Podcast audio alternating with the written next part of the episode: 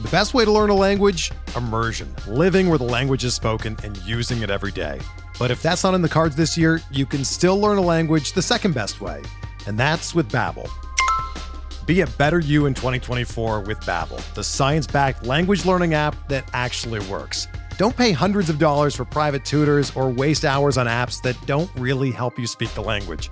Babbel's quick 10-minute lessons are handcrafted by over 200 language experts and help you start speaking a new language in as little as 3 weeks. Babbel's designed by real people for real conversations, and their tips and tools are approachable, accessible, rooted in real-life situations and delivered with conversation-based teaching so you're ready to practice what you've learned in the real world. Here's a special limited time deal for our listeners. Right now, get up to 60% off your Babbel subscription at babbel.com slash bluewire. That's 60% off at babbel.com slash bluewire, spelled B-A-B-B-E-L dot com slash bluewire. Rules and restrictions apply.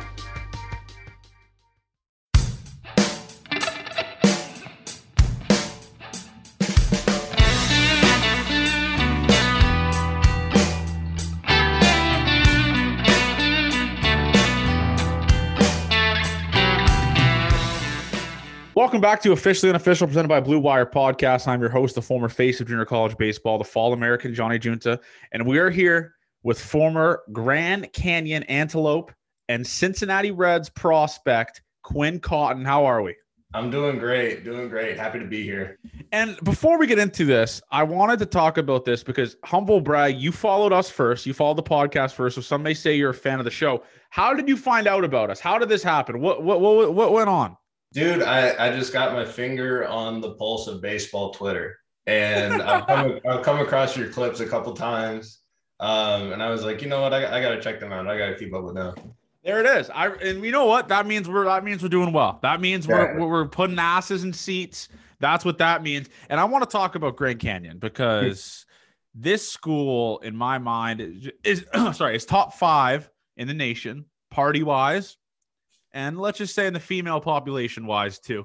Of course. Grand Canyon, how unbelievably how unbelievably awesome is it to attend maybe the best school in America?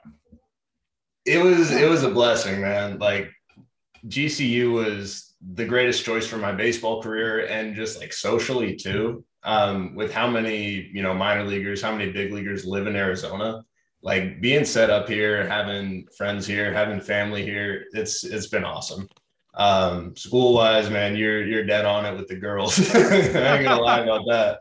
Um, it's Arizona though. It's uh it's common out here.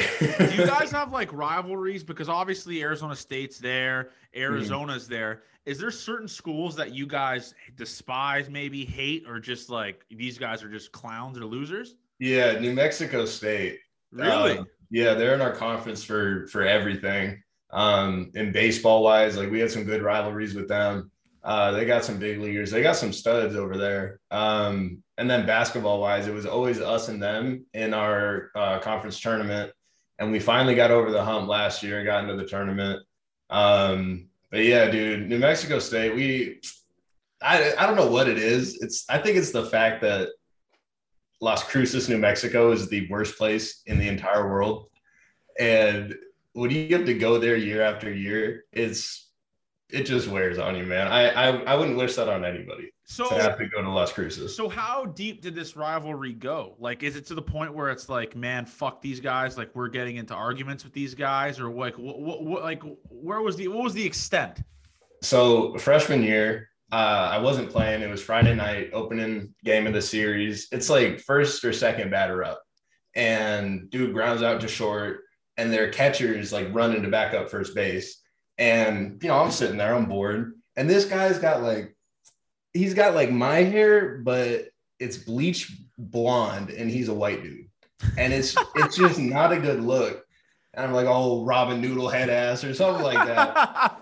and as he's walking back to go catch, he's he's flipping me off behind his back. And you know, our entire dugout saw it. We were going nuts. And it was just like from pitch one, basically. It's like, all right, it's on.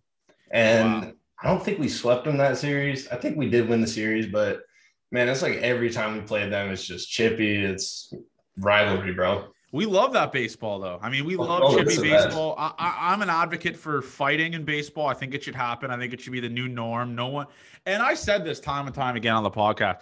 If you're a guy that holds your teammates back in fights, I fucking hate you. Like if if you and, and if some may call me a clown for that take, but Mm-hmm. I want to see fights. Like I want to see guys fight on the field. The people need it. Rob Manfred needs it Yep. for ratings. For Let the ratings, people go. Have you guys come close to like legit scrapping this team?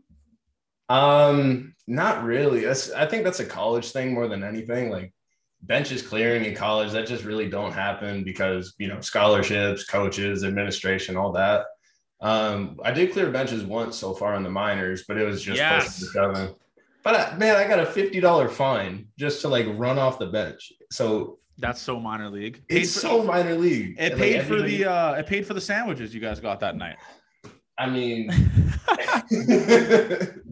It I did. hope so, man. I, I hope it went to good use. You funded the be more than I sandwiches. You funded actually what you funded is is that minor league player of the year trophy where they just get um snacks. Like Mhm. Terrin Vavra, friend of the podcast, won minor league player of the year, and he got like he said he got like a little plaque with like snacks attached to it. Just the biggest joke of all time. Ridiculous. And and when you're at Grand Canyon, I- Hmm. I'm assuming I don't have your stats in front of me. I'm assuming you just raked. So being the big guy on campus there and being the guy that like the other teams hate to face, were you like were were were, were teams a little bit more chippy when you were at the plate or like fuck this guy when you were hitting? Yeah, man. I like I don't feel like I have like a negative persona like on the field or anything. Like I'm not an asshole when I'm out there. But like some teams would be chirping the hell out of me or like I would punch out or something. Yeah. They're like on my ass more than anybody else. And I'm like, I don't think I did anything. I think they're just mad at me for like being me, which is I mean, I'll I'll take that. I don't mind that at all. And your stats, I'm pulling up right now. Are you fucking kidding me? I mean, you hit 349, 349 in your college career. So, at what point during this college career were you like, listen, man, I have a chance to get drafted top 10 rounds in the draft. Mm-hmm. I'm kind of better than these guys I'm playing against. I'm putting these pitchers in body bags. Like, Mhm. when did you realize I'm gonna I'm gonna get drafted? Like, I have, I'm gonna be playing pro baseball. Like, what age or what stage in your college career? Dude, that had to be that had to be in Alaska, which was after my freshman year. So my freshman year, I probably got 70 at bats and I probably hit like 220, like nothing, nothing Yeah. special for sure.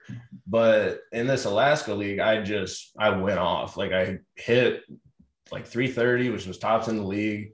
Um, and I kind of just came into my own as a hitter and like figuring out my identity. Yeah. And I was one of the younger kids in that league anyway, but I was like, damn, I might have a shot here. Um, and then that kind of rolled into my sophomore year at Grand Canyon where I won WAC Player of the Year. And so after that, I was like, all right, man, I just like, I keep proving it. So I must be all right at this. So obviously Grand Canyon's a big athletic school. Uh, their Mhm. basketball team is electric to watch. I love gam. I love betting on them because of their fans. right. So when you're WAC player of the year at, at, at, at a school like Grand Canyon that's pretty much athletic based, Right. are you looked upon as the big dog on campus? Like, did you have a little like little swagger to you when you're walking around, like where people point like that's the WAC player of the year right there? Like, what what was your persona like, or what was like people looking at you as being the big dog on the baseball team at the school? Man, the, the thing is with Grand Canyon, they're so basketball focused that it's like we all flew under the radar. Like Jake Wong, who was second or third rounder with the Giants, like he flew under the radar. He was one of our guys. And you know, the people like who knew baseball or like knew sports knew who we were. But like I'd be in line at Chick-fil-A and like nobody's pointing me out or nothing like that but now it's like when I go back and like I'll go hit there and you know go walk and get food afterwards. But now every once in a while I'll notice. But it's it's such a basketball school. It's like baseball was secondary to it, even though you know we were doing our own thing. And I thought in a lot of ways like we're a more complete program. But Yeah, because the, the baseball team there is like nasty. I mean, I feel like I feel like every single year it's like you guys are at the top of the WAC. Uh, Mhm. And I is was Nick Gonzalez in that conference? yeah, yeah. So he was at New Mexico State. Um, He's so good. He's dude, so he- fucking good. Legit, man. And actually, that's another thing. Um, like New Mexico State, we hated them because they would play like the easiest non-conference schedule early in the season, Yeah. and it would be like, oh, we're four weeks in and Nick Gonzalez has 12 homers. And for a while, we're like, okay, it's just because they're like playing the schedule. They're playing the easy schedule. And I don't think he did great. Again, he had some real good at bats against us, but he didn't like beat us by any means. Yeah. And then he goes to Cape Cod and hit like 350, 360. And I was like, oh shit. I was like, he, no, he's for real, dude. He's so good. Like he's I've been trying to, I, have been trying to get him on the show for a while. I mean, I think we're close here, but he mm-hmm. is unbelievable, dude. Like, yeah. and I think he just raked in the fall league too. Like, he's just mm-hmm. so good at the game of baseball. It's just, it's sickening to see guys yeah. like that.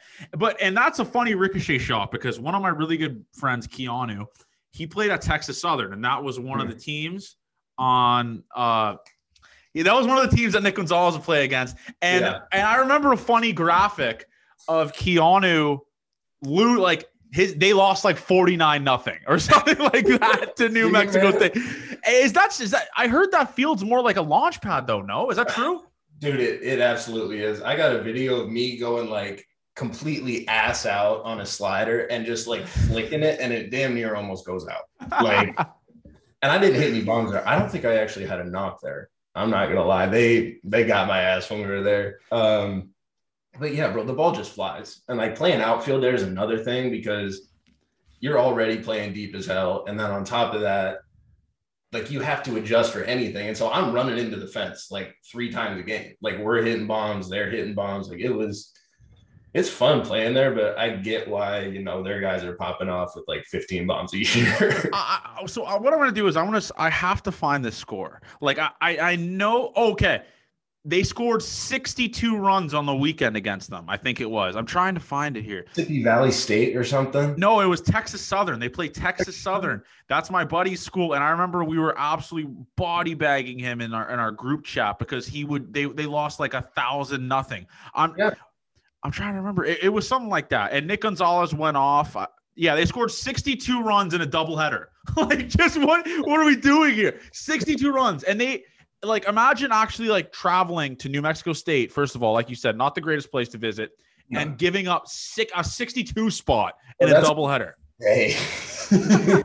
That's a nightmare. But like, so had some long double headers, but nothing like that, man. Yeah, 62 runs, man. It's like there, there has to be like a white flag you throw or some shit like that. Like, that's just one of the most embarrassing things of all time. So when yep. you were when you were raking there, I mean, obviously, I think you hit 390 your sophomore year. Are you fucking kidding? Dude, I was so damn close to hitting 400. So you okay? That's just humble brag. So you actually wanted to hit 400. So wait a second. What stopped you from hitting 400? Like what what, what happened? So I, I know what happened. There was one dude that literally robbed a home run, and then there were a few other times I got some hits taken away from me. But at that point, it's like three or four hits, and you're over 400. And then my dumbass got interviewed going into my junior year, and they're like, "Oh, you hit 390 last year." It's like, how do you follow that up? And I was like, I'm gonna hit 400, and then that's not good. That's uh, that, that's that's a club. I mean, that's just uh rival. Like that's material that pitchers use against you. They're like, this is the guy that said he wanted to have 400. I'm gonna yeah. put him in my back pocket. You can't do that. That's mm-hmm. like that's like calling a shot. Like that's like saying I'm gonna we're gonna win tomorrow, and it just it just gives that little bit extra motivation, you know? Exactly. Like I'm not sure anybody read it, but I think I just jinxed myself. I mean, a guy like me, I was begging to hit 200 in JUCO, and you're out here calling the shots for 400. You love to see it. But I would I would kill for 330 right about now. What was the? Uh, but I mean, obviously, the the the game of baseball is like shying away from average, though, right? I mean, they're looking more at the power yeah. numbers. And is that something that you're focusing on more now? Is kind of like if I'm going to strike out a little bit more here, I'm looking at the power out, like, or what's the deal here? See, that's such a like tricky thing as a player, especially where I'm at, because you know I feel like being a good hitter has what's got me to this point in my career but at the same time, like I've always had, I've always had juice. I'm just gonna say it. Yeah. And I'm like, I can go out and hit a whole lot more home runs than I do, but you know that's going to come at the cost of my average, my on base percentage. It's going to be more strikeouts, and you know, subconsciously this past season, I don't know if it happened, but I hit more home runs than I ever did, and I also struck out a lot more than I ever did. So it's just kind of the way that the game's trending. And I mean, as long as you know, I'm still hitting for power. I think I can, you know, make it work as long as I get on base enough to, you know, still be an effective and complete hitter. I mean, you hit 10 home runs this year. I mean, that's that's a lot, especially in the minor league, especially in like mm-hmm. that. I mean, you had 10 home runs and 338 at bats, which is pretty good numbers, man. I mean, especially yeah. especially a guy, I mean, especially a guy that's like the year before you hit for average, you were 283 the year before, right? In Billings, which is I uh, we have to talk about that city. Oh man. What yeah. the fuck? What what are we doing here? But yeah, no, I mean, 10 nukes last year, then you had 283 the year before. So, I mean, you're showing both elements of the game. Like, is it to the point where like regional scouts for the Reds or like cross checkers are like talking to you or just uh, uh, what's the communication like there? See, not not me for the most part. Um, they kind of just let me do my thing, which you know I appreciate because I feel like you know whether or not I'm going to be a major leaguer is dependent on you know how well I can prepare myself and you know how good I can make myself. Um, so I don't want to, you know, rely on anybody else for that regardless. But, you know, they they definitely like on base percentage. They like being a team that steals bases, which, you know, is something I do. Um, but at some point it's like, you know, you can't strike out so much. You got to get on base because you're a threat once you're on the base path. So yeah.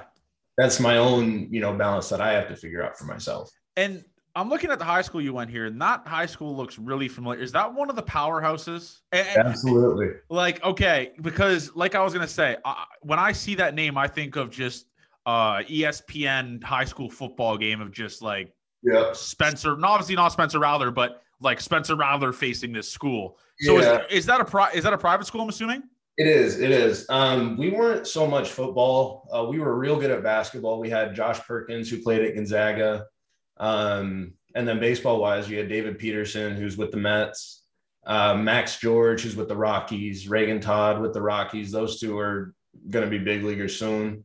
Um, yeah, man, we were we were legit. That was it was a big sports high school. Um, you know, that's what we were known for. But it was Catholic. It was you know a lot of a lot of good stuff. Is it all boys? Was it an all boys school? Absolutely. Well, nightmare, it, nightmare fuel. Can't do it.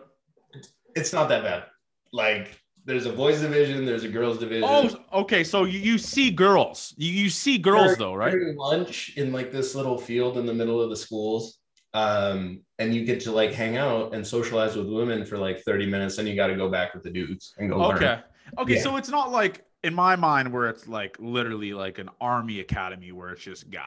like yeah. that, that's what I had in my mind. But wait a second though. You're from Cali, so did, did that school okay, like that's that's a technicality. I was born there but lived there for like six months. Okay, so you're from Colorado. You live yeah. you, you grew up in Colorado. Okay, because I was gonna say like, did this school like recruit you kind of like a IMG Academy situation? Yeah, that would be something to get recruited to Colorado. Yeah, no, well, Colorado. I actually so I went to school in Nebraska, which is uh McCook, Nebraska, which is like pretty mm-hmm. close to Colorado. I mean, it's like a three hour yeah. drive. We used to go there almost every weekend, just get absolutely mangled. But yeah, I love. I mean, I love Colorado. You want to talk about one of the most underrated states of all time? Holy shit, that place yeah. is absolutely electric. But you get drafted by the Rockies out of high school, and you just said, "Fuck no." What's going on with that? Like, how?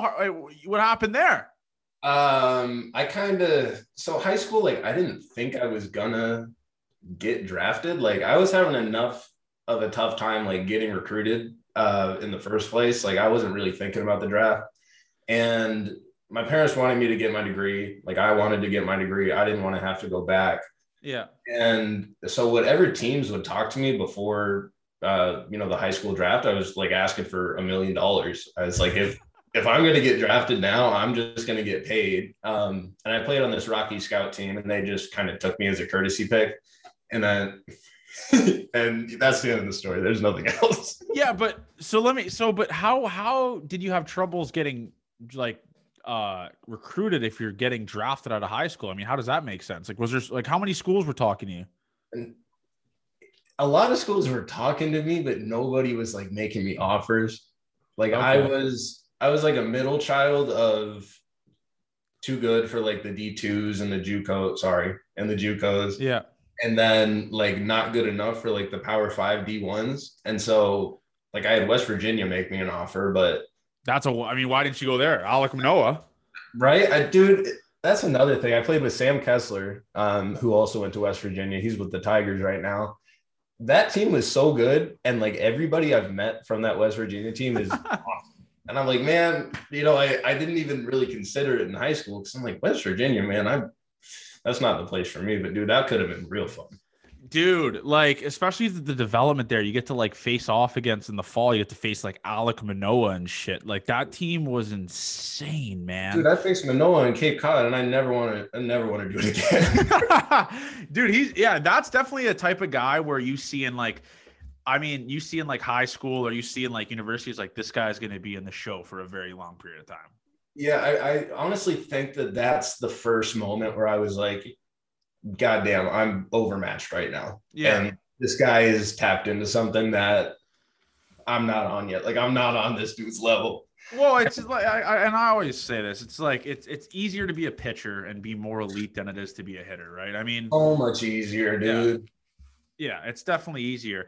But uh, it, I mean, the Cape Cod League, you also get reality checks like the, wh- where I should be if I want to be a first rounder, where I should be. I think you hit 286 yeah. in the Cape Cod League, right? So, I mean, you held your own there. Was that like a another point for you where you're like, all right, man, like I, I'm pretty good at this game of baseball here?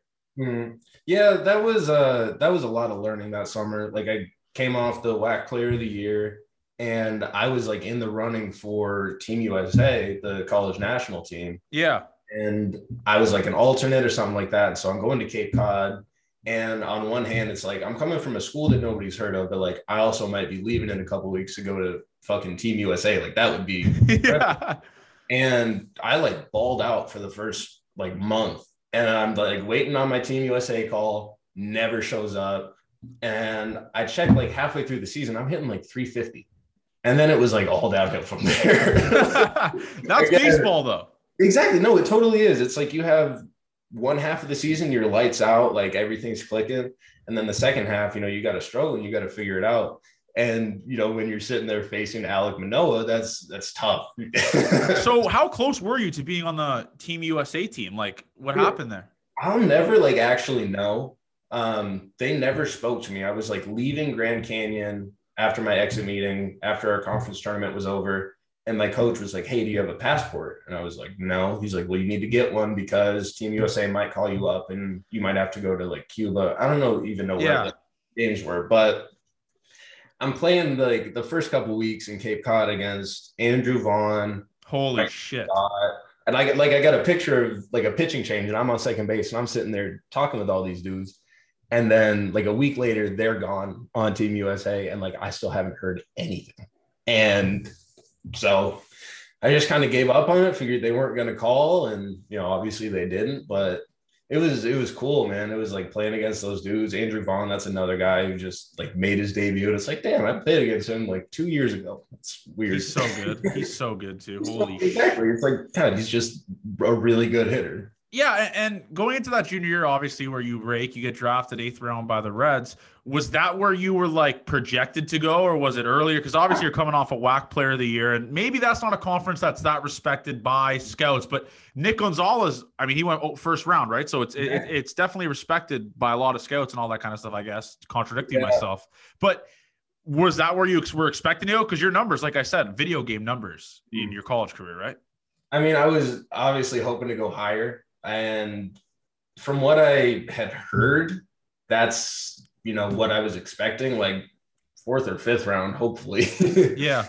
Um, but like as the day went on, it was just like the teams I was expecting to hear from weren't calling, and then teams that I hadn't heard from were just popping up. And you know, you think you'd have a plan, and you know, you hear about projections, and you think you might have an idea of where you might go, but like once the actual draft starts, like all that stuff just goes out the window. Yeah, everything changes. Everything, every single thing changes. Most guys get drafted by teams that they didn't even know knew they existed. Like yeah. that's just how it's like. The game of baseball is so fucking crazy. But some people may, might look at that eighth round draft pick and be like, okay, okay, like whatever. But dude, that is a it, for the game uh, for for the MLB draft. That is a high pick. Dude, I there, know. there's like 45 rounds, right? Yeah. You're going eighth round in the draft. You're the eighth guy they picked. Mm-hmm. So it's like when you got drafted, obviously, and maybe maybe you were like, all right, I'm, i want to go fourth, fifth round. Everyone wants to go higher or whatever, but you right. you still you still have the dream of getting drafted. What was that moment like for you to be like, holy shit, like this is a guy that wasn't really recruited out of high school, picked as a courtesy pick for the Rockies because he was on the yeah. scout team, and now you're going eighth round, very high in the major league draft. Like, what was that re- reality like for you? I, I think it's just like how much it says about going to college and like getting a ton of at bats and you know working with great coaches, uh, playing great competition during the summer, like I said in Alaska and then Cape Cod, um, and like actually developing and putting the time in as a player. Um, you know, I I was good in high school because like I was athletic and you know it's it's high school baseball in Colorado. It's not the most difficult thing in the world. Yeah, but I feel like if I had gone and you know signed with somebody out of high school, I probably would have been you know out of baseball in three or four years. Honestly, yeah. um, and like actually having you know the confidence that I had when I did get drafted, I was like, okay, you know, this is what's next for me.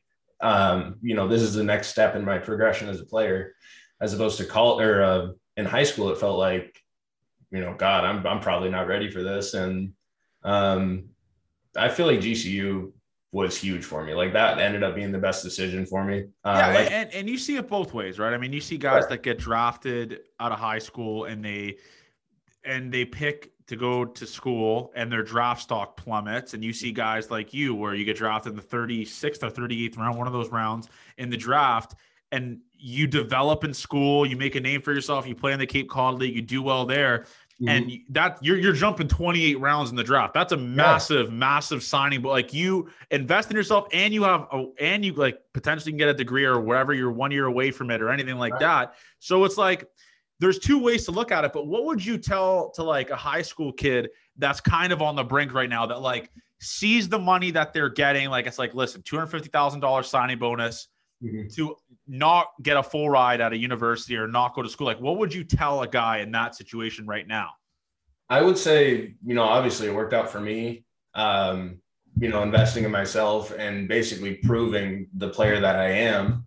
Um, and then on top of that, with NIL and stuff like that in college right now, which I got absolutely screwed by the fact yeah. that I didn't have that. Like college is such a great option right now. Um, but at the same time, I mean, if a team is going to financially invest in you and you feel like you're equipped for it, I mean, I think getting a jump on your pro career, like that's huge too. Um, yeah. it, it really just depends on what you need as a player. Like that's that's truthfully what it comes down to more than anything. And was your high school team like one of those teams that was playing like had McDonald's All Americans and had like ESPN was at your fuck uh, was at your school like in for games shit like that or you your your team was on ESPN for basketball? Um, we played. I think we they did do a couple games on ESPN for basketball. Um, we did a couple national tournaments. I actually played against Cole Tucker while we were both in high school in North Carolina and like I was a sophomore, he's a senior, and they were just talking about the dude, like everybody was, and he just went off that game. I think we ended up winning. Um, but I actually work out at the same spot as him, so I brought it up the other day, and he was like, "Oh shit, you know, I do remember that. It was it was crazy." Um, but yeah, yeah. man, you know, like I said, high school baseball in Colorado is not the greatest mm-hmm. competition of all time, but you know, when you're playing those national tournaments, like you see guys who are going to be big leaguers. Like Touki Toussaint was in that tournament. Um, Isaiah Gilliam, he's I forgot who he's with, but yeah, dude, there's a ton of ton of legit guys that we played. So you're training with you're training with Cole Tucker right now and his brother. Um, I, I don't think Carson's been in there. I think he's rehabbing right now. Um, but yeah, Cole works out in the early group. I'm right after him. Um, yeah, bro, there's a lot of big leaguers. A lot of so who's in that group with you? With me, it's um, Cory Abbott with the Cubs, Tyson Miller with the Rangers. Yeah. Uh, and Giles, like, like no, like a hundred mile Giles, like from mile Giles. Like, and I didn't realize it was him for like three days. That's like, a Toronto legend. Exactly. To, I love that guy. Yeah, he he's just like a goofy dude, and I'm like, God, why do they keep calling this guy Ken? And finally, I just like, I asked my trainer, I was like, Hey, bro, is that Ken Giles? He's like, Yeah. I'm like, so what? you're training you're training with the hundred miles Giles, Toronto yeah. Blue Jays legend, legend, a, a, a, guy that I legit World love. Series champion. Yeah, World Series champion, and you had no idea. So is that no like idea. is that one of the big guys in that group with you? Yeah, yeah. So my group's only about four or five people. Um, kind of cool in our group. So who's in like the first? Who's in the bit? Who's in like the the first group? Like that early group with uh, Cole Tucker. Oh, the, cool, the cool people. Uh, Pat Murphy, uh, DJ Johnson, Greg Jamie? Allen. Is Jamie in there? Jamie Westbrook? Uh-uh. I haven't I haven't seen Jamie in a minute. Actually, I saw Jamie a couple weeks ago. I don't know where Jamie's working out at. Yeah. Um, Yency Almonte's in that group. Justus Sheffield. I'm forgetting people, man. I Man, that's not. a that's a massive faci- is that like one of the big facilities in AZ or what? Yeah, it's uh it's called Fischer Institute. It's it's a spot, bro. Like I'm gonna be so good next year. I'm gonna be so flexible. How do you so how, so how I always wonder that in the minor like when or when you're like a pro baseball player in the off season, Mhm. how do you approach that? Like does your agent reach out to that like that company or how does it go? It's um it's kind of whatever you want. Like some teams want you to work out at their spot at their complex so like they can keep an eye on you. And for some teams it's like, hey, that's an option if you don't want to go do your own thing. Yeah. But for the most part, it's on your own. Um, and then my agent, you know, recommended Fischer because he's like, hey man, we've sent people there before and they loved it and you know they did good work there. And I'm like, yeah, bro, why not? So you're gonna ball out next year. That's the plan. I hope. So Yeah. I, I mean, you hit ten nukes last year, so I mean, you balled out this year. It just it, A it's little, gonna a little bit. it's gonna come, man. I mean, Right. so wh- what was like the biggest difference that you noticed in the minor league so far? Because obviously, you don't really have that option to be like it. There's not like a team aspect, right? Like you're not like playing for each other like you are in college, where it's like, listen, let's go win a conference, let's go win a natty. Like everyone's kind of there's still that team element, but everyone's like, I'm for myself here. You know what I mean? Like, what's the biggest Yeah. difference you notice? you know, it's not as like individual. Wow, individualistic as people might think. Um, like I will say, the very last game of the season, um, our catcher was trying to get above 200, and he was at 199, and I was up right before him, like last at bat, last game of the season, two outs. And I'm like, damn, bro, I got to get a knock right here. I got to get on base so my boy can get over 200. And sure enough, I got a knock. And then right after, he gets like a little through the four hole. He hits 201, and like our dugout's going crazy. Like it's it's stuff like that that you know re-emphasizes that it's still a team game. It's like if you invest in your teammates, if you invest in the team, and like it'll work out for you. Um, you know, a lot of people, a lot of pitchers, a lot of position players will, you know, kind of clash and go back and forth about, you know, different stuff, which we had a little bit this year with uh with the sticky stuff, which I'm sure every team was dealing with that. Yeah. Um, but you know, you kind of learn like it is an individual sport, but at the same time, you know, there are going to be guys who are going to be in people's weddings. They're going to be, you know, friends for life. So if you kind of treat it like it's you against the world, it'll kind of end up that way. But you know, if you invest in people, I figure out it'll, you know, be the best way, best way to go about it.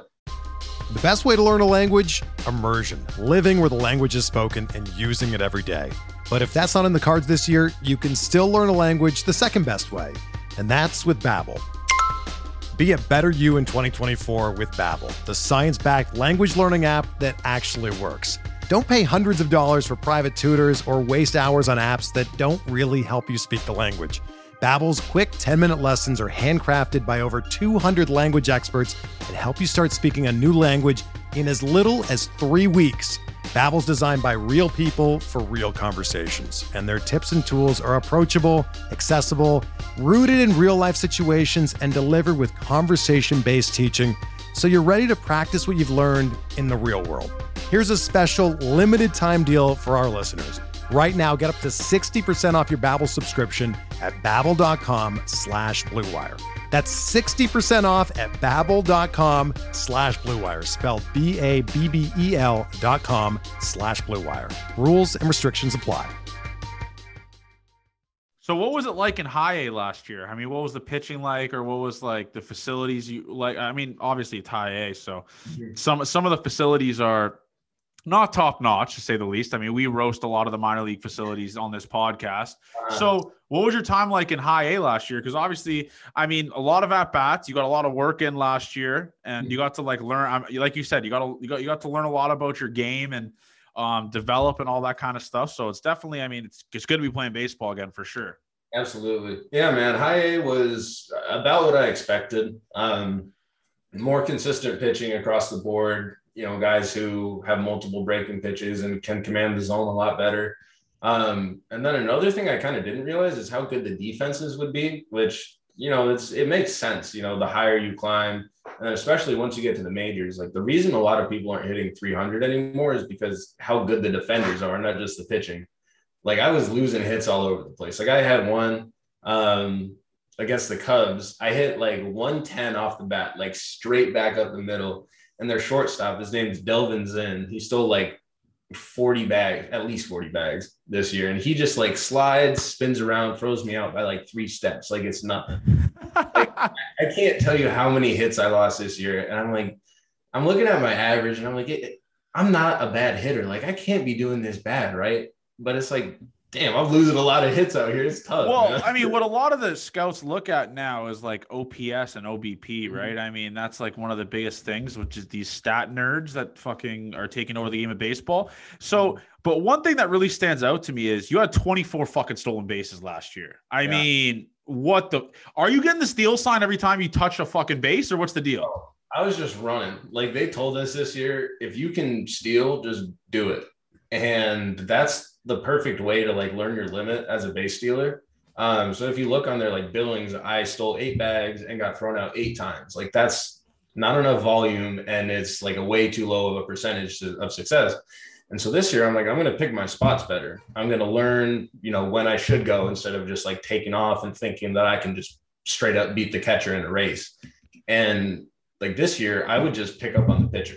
And I'm like, if this guy is slow to the plate at all, I'm just going to go. Like, I don't really care who's behind the plate. And that's kind of just what I did. Um, like, I'd get on base and, or, you know, I'd be in the dugout watching the guy. And if I picked up on a tendency, I'm, you know, I'm not going to wait around. I'm just going to go.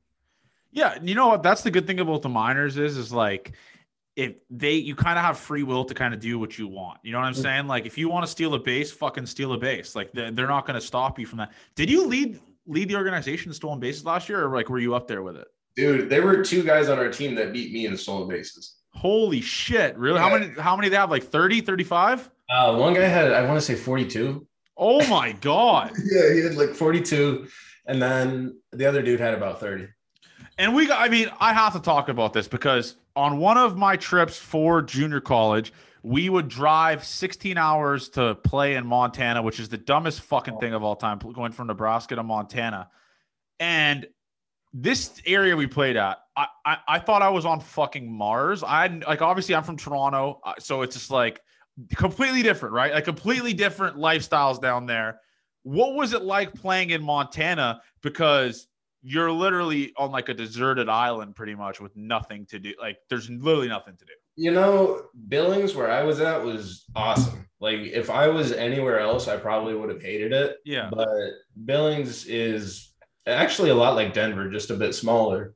Um, great people, great ballpark. We have real good facilities there. Um, but man, whenever we go on the road, we were we were in Great Falls, Idaho. Oh my God, uh, Great Falls, Montana, which is where the White Sox uh, affiliate used to be. Yeah, and like they had one batting cage with just a ton of holes in it. Like there's holes in the screen. Like our hitting coach got hit probably three times and just said, "Fuck it, I'm done," and just like. And God, where did we stay at? We stayed at a Days Inn when yeah. we were in Falls, and there's a Safeway like a mile down the road. Um, there's an Arby's like in the parking lot, and then there's like limited stuff on DoorDash. So it's it's just slim pickings, man. It was tough out there. Um, we played in Idaho Falls, in Idaho, which was not Nightmare. much better. I, yeah, man. Like I I love the fact that you know, these places you don't get to watch live baseball at a real good level, but at the same time, it's like, man, what are we doing? no, I feel that, man. Like, I, do you have any fucked up minor league stories, like funny minor league stories from your career with like fans or just facilities or hotels you stayed at or just fucked up things in general? Yeah, dude, I got a lot give, give me your funniest story. I'll clip it, put it on Twitter. Let's get this shit popping. Give me your funniest story because we've had funny ass stories on this podcast, as you can see. But what's hey, your like Mona Lisa funny story? So we're at home uh, in Dayton. It's late in the season. Like everybody's getting ready to, you know, pack it up and go home. And this dude in the outfield keeps yelling at me, and he's like, "Hey, hey, Cotton, You bring me some bubble gum, I'll give you a beer. And people will like suggest this all the time, like, hey, if you give me a baseball, I'll give you a beer. And I always give them a ball, like hoping maybe, and they never do. And I didn't, I don't know how I'd actually like get the beer off the field, but I bring like a ton of bubble gum out to this dude. and I'm running it out there like in between innings, like right as the catcher's throwing down. And I'm like trying to throw this bubble gum up out of my glove. And he's trying to catch it. He's like dropping half of it back onto the field. And I'm like, oh shit, like the game's about to start. Like, I gotta go. And this dude like leaves a cup of beer on the rail of the outfield. Like he was true to his word, actually did it. And like the game ended and I kind of noticed it, but I'm like, you know, I can't be drinking like strangers beer. And like that's not a good visual either. But the dude actually did it. So I'm I'm really impressed. That's electric. That yeah. is a great story because you get those fans that just want like want the baseball and they'll just yeah. pretend they'll do whatever that fucking takes for it. That guy put his balls on the table and that guy actually pulled through. So credit to that guy, man. Yeah. That's good for that dude. Spent a whole ten dollars just on a fence. Yeah. I mean, so bubblegum and uh who was a couple big like prospects you played with in your so far in like your minor league career, like top five, like in the system, or just top ten guys? Man. Like, man, we had Nick Lodolo when we were in Dayton, um, and he's he's just the greatest dude. Futures um, game? He was in the futures game. Yeah, yeah, he was. So I I love watching him pitch. Um, and I was playing center field in Billings, and like I just watched his ball just just so much fun to watch, and like. I don't think he walked anybody for the first like 50 or 60 innings. It might be oh more. my god. a long time without walking like anybody. Um, let's see who else we got. We had Ivan Johnson and Mike Siani. Uh, I think they're both in the top 10. Those two, I ended up living with them in Dayton for the second half of the season. Uh, and they're huge soccer fans. And so I got into like the English Premier League. Oh, you're you're EPL guy. Dude, I'm I'm getting into it and like I'd be forgetting that Chelsea. I picked Chelsea for some reason. Okay, you're a Chelsea guy. No, I yeah, respect guy, that. The, the, people that just won, you know, the Champions League. I'm a, a bit of a bandwagon, but I'll be forgetting that they have games. Like I'll hop on Instagram in the morning. It's like, oh, Chelsea just drew with Watford, and I'm like, what the? We had a goddamn game today. no, dude. So so you're so Nick Lodolo is one of those guys. I mean. Mm-hmm. He's dis- like he's gonna be a big leaguer for a really long. I mean, this oh, guy's yeah. a freak of nature, and one of our guys, friends of the show, that is from Arizona. Maybe you know him, Futures Game MVP, Brennen Davis. Oh, I, I know Brennan very well. That's yeah. my guy. I mean, that's, that's my, my guy. guy. right there. Yeah. How good is he? He's this. He's so fucking good. Well, he. I was gonna bring him up right after I brought up the other guys because that's my boy, and I got to plug him anyway. But he was up in South Bend for like the last two or three days of a series, and I think we got him out like twice. And he had like four walks, like two homers, a double he just showed up, hopped off the plane, started raking, like went up to double A, raked there, went to the futures game, raked there, went to triple A, raked there. It's just, yeah. dude, it, we keep talking about people who can just fucking hit. He's another one of them. Yeah, it's just some guys that just they wake up, they don't need any BP, and it's just straight absolute rake city. You'd love to see it, especially he's such a good guy too. Like, yeah, especially one of my friends. I'm like, hell yeah. Yeah, he's such a good guy. So I mean, pl- playing for, I mean, playing in the minors and all this kind of stuff. Do you have any like rivalries maybe with a couple other guys and orga- organizations, or did your team? I mean, so obviously, like I said, tensions get high sometimes. You're playing the dog days of summer. You're God knows wherever the fuck you are. W- was there close instances where it's like, listen, man, I might come fisticuffs with this dude? Like, did you have any instances like that, or was there a rivalry with you and someone? You know, I I did have like an accidental rivalry one time in Montana. Um, like there are four teams in that league, so you get to know the other teams pretty well and one of their guys was walking over and hitting BP, and he's like, "Hey, check out this bat." Gives me a bat. I swing a little bit. I like it. He's like, "Hey, you want to trade?" I'm like, "Yeah, yeah." So I, you know, throw him one of my bats. Go out there, first step out of the game, and hit a bomb with this dude's bat. So you know, jog around the bases. I touch home plate, and I like he's DHing that day, so he's sitting in the dugout, and I kind of like point at him.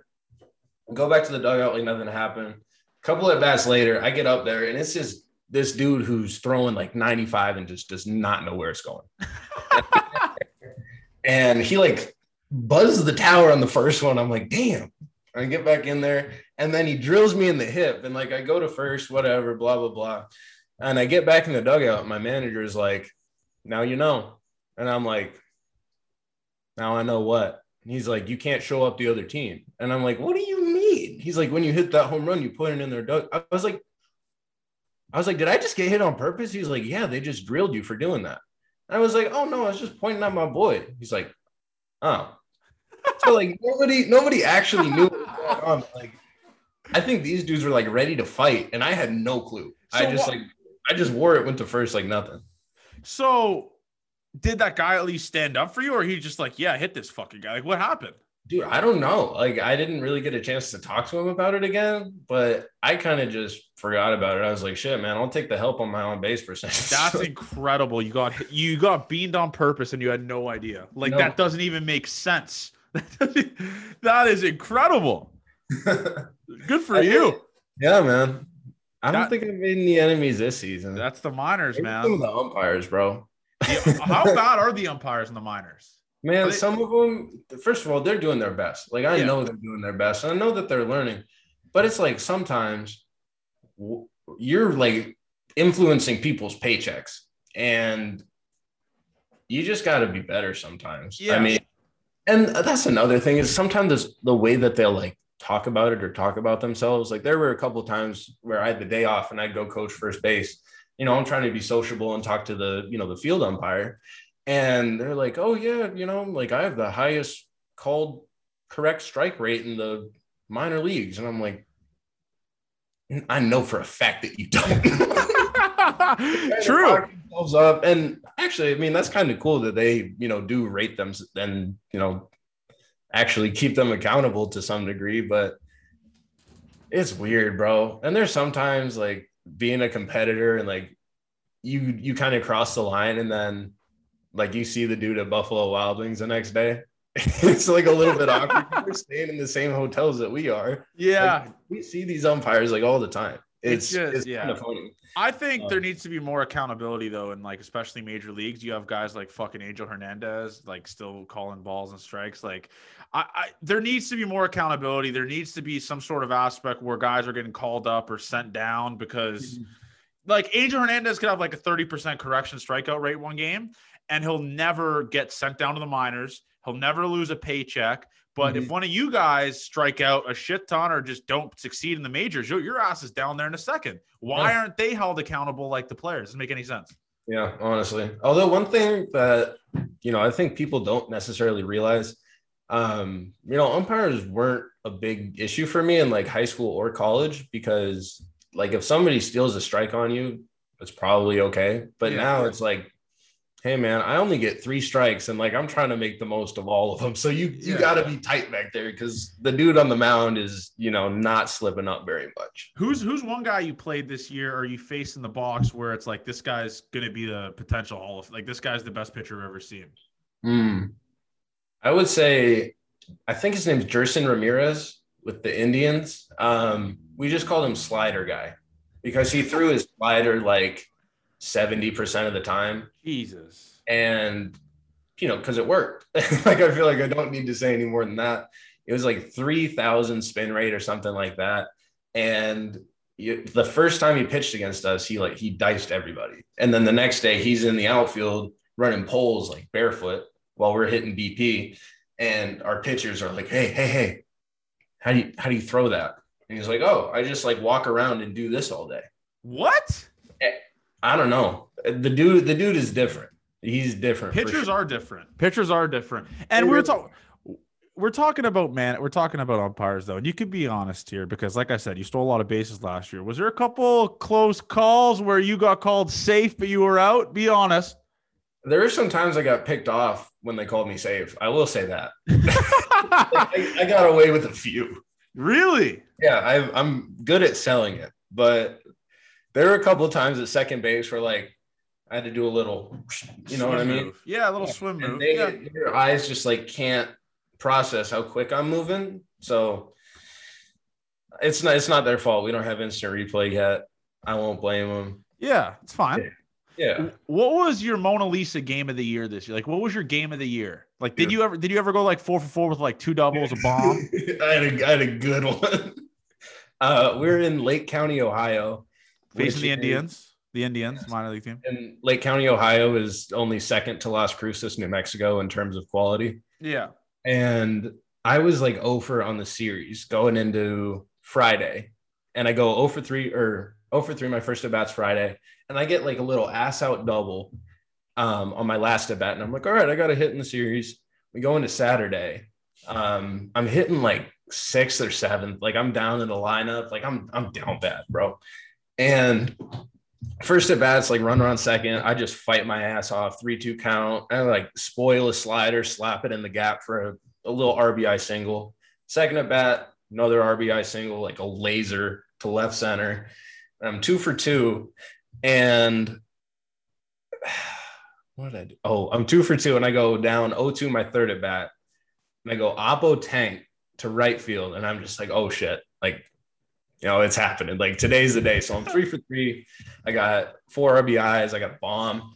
Um, I'm going up for my fourth at bat, and they make a pitching change. They bring in this lefty, and I fucking tee off this dude. First pitch he throws, another bomb, four for four.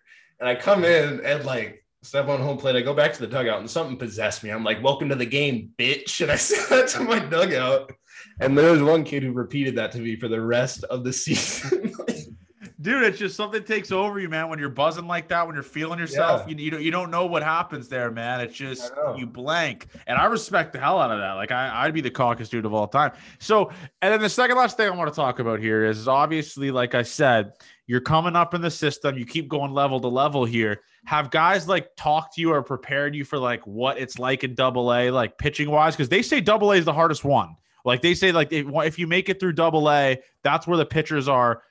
Where it's like skill actually meets like raw talent with the pitchers, right. like where they actually are like kind of developed. So have guys like talk to you about that level? You know, most of the stuff I've heard has been like, "Hey man, double A is not that bad." So now I'm like getting conflicting information, so I don't know how to feel about this. But I feel like more guys are throwing strikes and they can actually execute their pitches and so I think it'll be better, like the way that my swing is geared and the way that like my approach is geared. But I've definitely had a lot of people saying, you know, at this level you should expect this. And like I've had pitchers, one of my best friends, um, Braxton Roxby, who got called up to double A about halfway through the season and then got sent back down and was like, hey, dude, like this is the stuff that I have to work on. And like this is what you should start to work on for when you get up there. And I'm like, yeah. oh. no, yeah, no, dude. The I mean, the, the Reds. They, I mean, they, they're kind of slow with like guys coming up. We had Jonathan India on the podcast. Yeah. Uh, that guy's. I mean, you want to talk about guys that are nasty at the game of baseball? Mm-hmm. Holy mm. shit, that guy! I mean, rookie of the year is that good? So oh, yeah. Yeah, no, it's just the the Reds actually uh, they they're kind of slow with calling guys up, but they're actually not at the same time. So I mean, we'll see. I mean, so is that your goal next year? Is to like make it up, like obviously make it through Double A, maybe get like that late season call to Triple A, or is it like Triple A next year? Like, what's your goal? You know, I I kind of don't think that far ahead. Um, I figure if I play how I should play, it'll take care of itself, honestly. And I know that's like a cliche answer, but you know, if I say, oh, I got to go to double A this year, you know, maybe like I'm setting my sights too low, or maybe, yeah. oh, I want to make it to triple A this year. Maybe that's unrealistic, but I'm kind of just like focused on playing my game. So and- what? You, yeah, no, that's a great answer. What are you yeah. working like? What are you working on specifically? Like, like I said, you like you said, I guess that like that strikeout mm-hmm. rate bringing down. But I mean, with the stolen base percentage you have, especially last year, and the amount of home runs you hit, it's like you get the best of both worlds, where it's speed meeting power. But what's one specific thing? Like, are you changing like something in your swing or your approach maybe next year? Like, what do you like pregame routine? What are you like changing?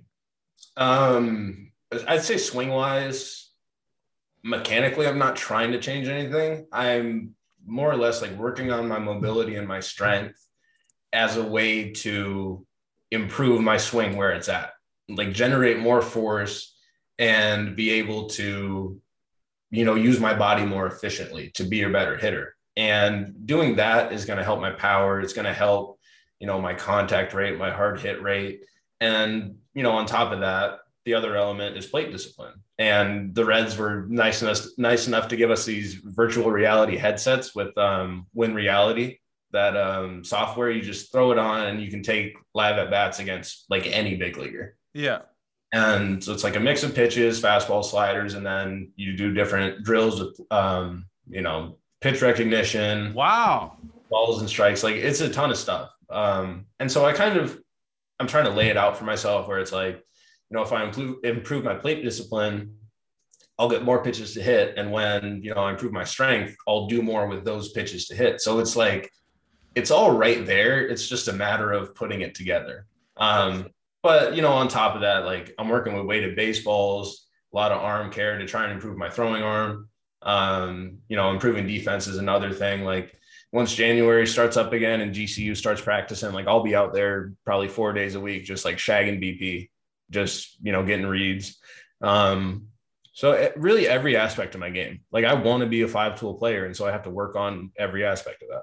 Yeah, well, I mean, so wait, with the virtual reality, is that something like you do every single day? Like you'll you'll get live at bats just to like, because how does that work? Like, how do you know you're actually taking good pitches? Like, it's because it's. Uh...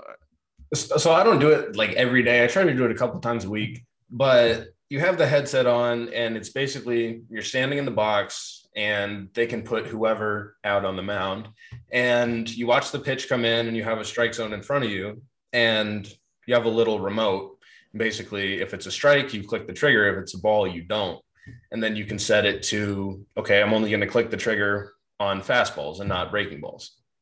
And it'll give you feedback in real time basically saying if you're clicking it on fastballs. Right. And then it'll show you like within the zone it's like this is where this pitch came in. And it'll say you know this is the velocity and this was it's pretty cool stuff man. Um, do you, do, a, lot of, a lot of teams are getting into it. But you know the fact that they sent us into the off season with you know the equipment to like prepare ourselves for next year is fucking awesome. So like, c- could you see it potential like working? Like, could you see like it, does it translate to real life?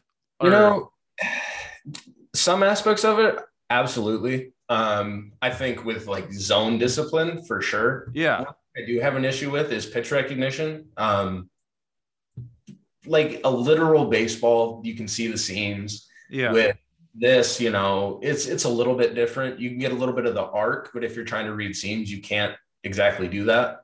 Um, or maybe I just need glasses. I don't yeah, know. We'll see. I don't know, but I'm, I feel like every team uses it. Um, I'm fascinated with that. That's yeah, so that's weird. Out, that's good stuff. It's just I feel like it would like fuck me up because I would be so used to seeing like a virtual reality kind of pitch and all that kind of mm-hmm. stuff that when I'd get to a game, I'd be like absolutely clueless. Like me, for instance. I, was, I mean? Dude, I, you got to try it somehow. There's got to be, if you have an Oculus or something like that, you got to find a way to try it. It's, it's so cool. Really? No, it looks yeah. cool. It sounds cool, man. I mean, yeah, that's fucking crazy, man. If you showed that to fucking fraud boy Babe Ruth, he'd be beside himself if he saw it. I know. He would have no chance. Yeah, I'm just to say that. Adam yeah. ought to strike out Babe Ruth. Facts. Facts. I mean, like a, a high level Division One junior college player would strike out Babe Ruth. So yeah. Yeah, it's just he's never seen it before, but uh, that that's fine. But anyways, man, like I said, dude, obviously I'm fired up to see what you do next year. Obviously, the man, the Reds, I, like I like I said with India. I mean, India was in the show. He barely played AAA, or I think he mm-hmm. went from AA to AAA. So they're they're not scared to fly guys through the system if you have success. I'm fired up to see what you do, man. I appreciate you coming on the podcast, man. You're electric. And maybe GCU hit me up. Let's get something going here. Maybe a potential first pitch or something. Maybe send me some gear. We'll figure mm-hmm. something out. Absolutely. Appreciate you, my man. Thank you for listening to Officially Unofficial. Make sure you guys subscribe and leave a review on iTunes and follow us on Twitter at fish on a fish pod and on Instagram at officially unofficial pod. Thank you.